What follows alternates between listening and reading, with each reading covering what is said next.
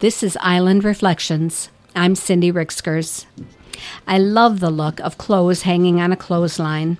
Not everyone does. Even here on Beaver Island, there are communities that have banned them.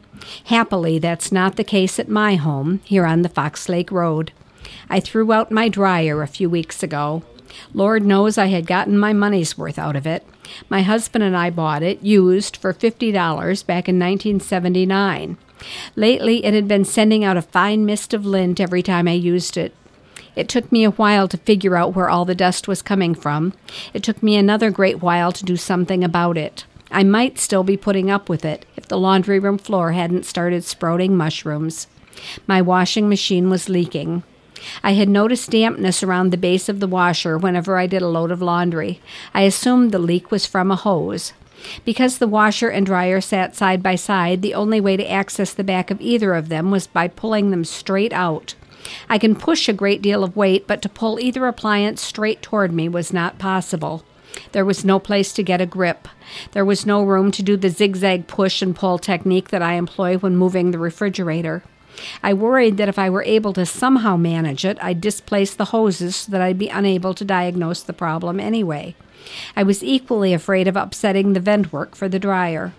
It didn't seem like that much of a problem. A little moisture, a bit of dust. Then summer came. With summer came my granddaughter Madeline. Madeline, who loves painting and gardening and beaches, who is not above climbing trees or playing in the mud, but who, heaven forbid, cannot possibly wear the same outfit twice ever without laundering it first, can't use a towel more than once, must dress appropriately for every single occasion, whether it be a trip to the ice cream shop or an hour in the garden, and firmly believes our dining room table needs a fresh tablecloth at least every second day.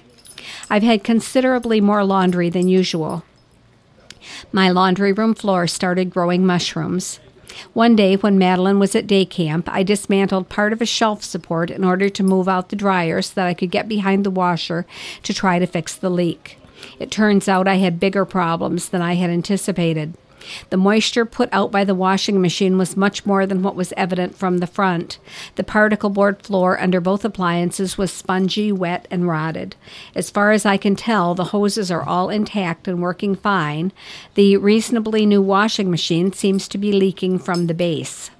The back of the dryer had bare wires and missing panels and was harboring enough dryer lint to be a huge fire danger. It should have been replaced years ago. I retired it immediately, better late than never. Since then, we've been drying everything on the clothesline. I've always used the line for drying sheets and blankets, rugs, and sometimes towels when the weather was warm. Other clothes get too wrinkled, I thought. It was impractical to try to dry everything with my work schedule, I insisted. It turns out it takes a bit of forethought and discipline, but it's really quite possible. Enjoyable, even. Madeline has become quite expert at the process too and helps with the hanging out and folding. She insists that we're saving hundreds of dollars this way. Her amounts may be an exaggeration, but I'm sure we'll see a difference in the electricity bill. Still, there have been a few rainy days where I've watched my clothes dripping on the line and wished I had a dryer to make my life easier. And we're not yet into the cold weather. For now, though, having clothes hanging outside seems to be just right. That's today's Island Reflection. I'm Cindy Ricksgers.